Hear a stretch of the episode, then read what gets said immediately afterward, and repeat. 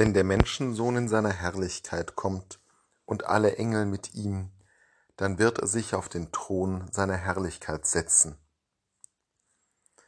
Die Kirche stellt uns am Christkönigsfest ein Schlusskapitel des Matthäusevangeliums vor Augen, in dem es um das berühmte Gericht geht zwischen den Schafen und den Böcken, denjenigen, zu denen Jesus sagen wird, ich war hungrig und du hast mir zu essen gegeben, ich war nackt und du hast mir Kleidung gegeben.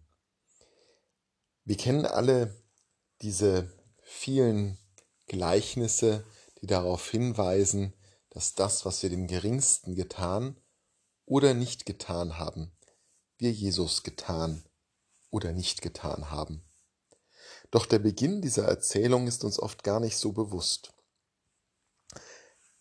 Wenn der Menschensohn in seiner Herrlichkeit kommt und alle Engel mit ihm.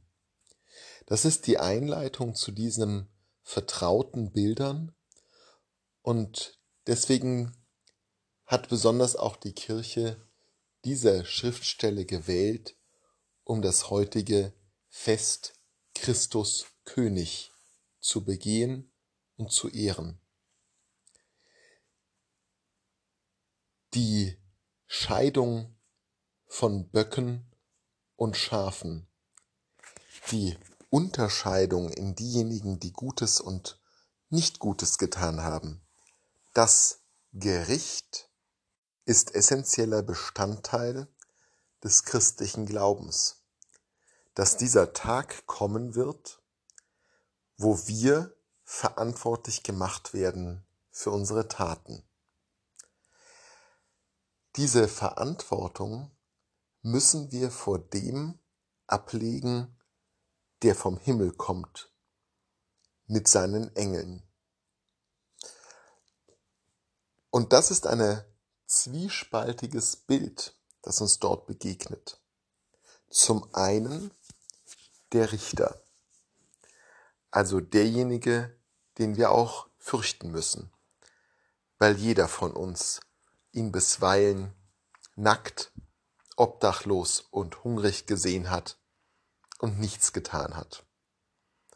Der Richter ist für jeden von uns eine Gestalt, die uns eine gehörige Furcht einjagen muss. Doch auf der anderen Seite kommt der Menschensohn mit seinen Engeln auch, um dieser Welt ihrem Ende zuzuführen. Und dieses Ende ist bereits vorgegeben in gewisser Weise.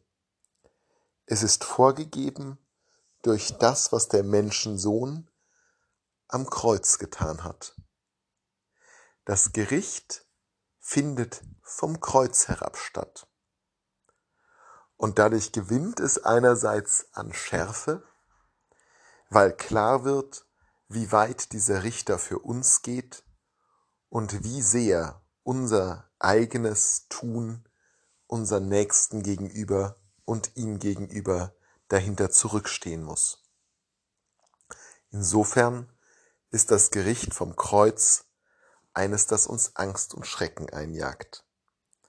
Aber zugleich weil es am Ort der Erlösung stattfindet, wo Gott selbst sich hinschlachten lässt und bis in die tiefsten Tiefen menschlicher Abgründe hinabsteigt, können wir eben auch hoffen.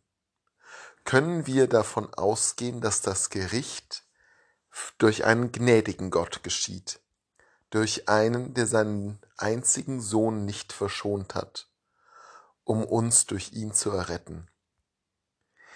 Die Herrlichkeit des Himmels, in der der Menschensohn sich befindet und aus der er zum Gericht kommt, ist die Herrlichkeit, zu der wir eigentlich auch bestimmt sind. Und Jesus möchte keinen einzigen der Böcke abweisen. Wenn, dann sind wir selbst es, die uns abweisen.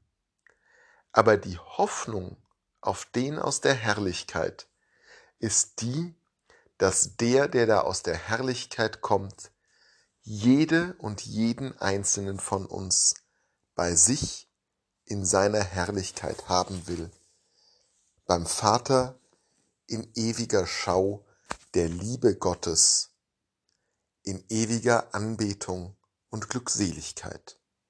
Das Gericht muss uns ordentlich Angst machen und ordentlich Hoffnung.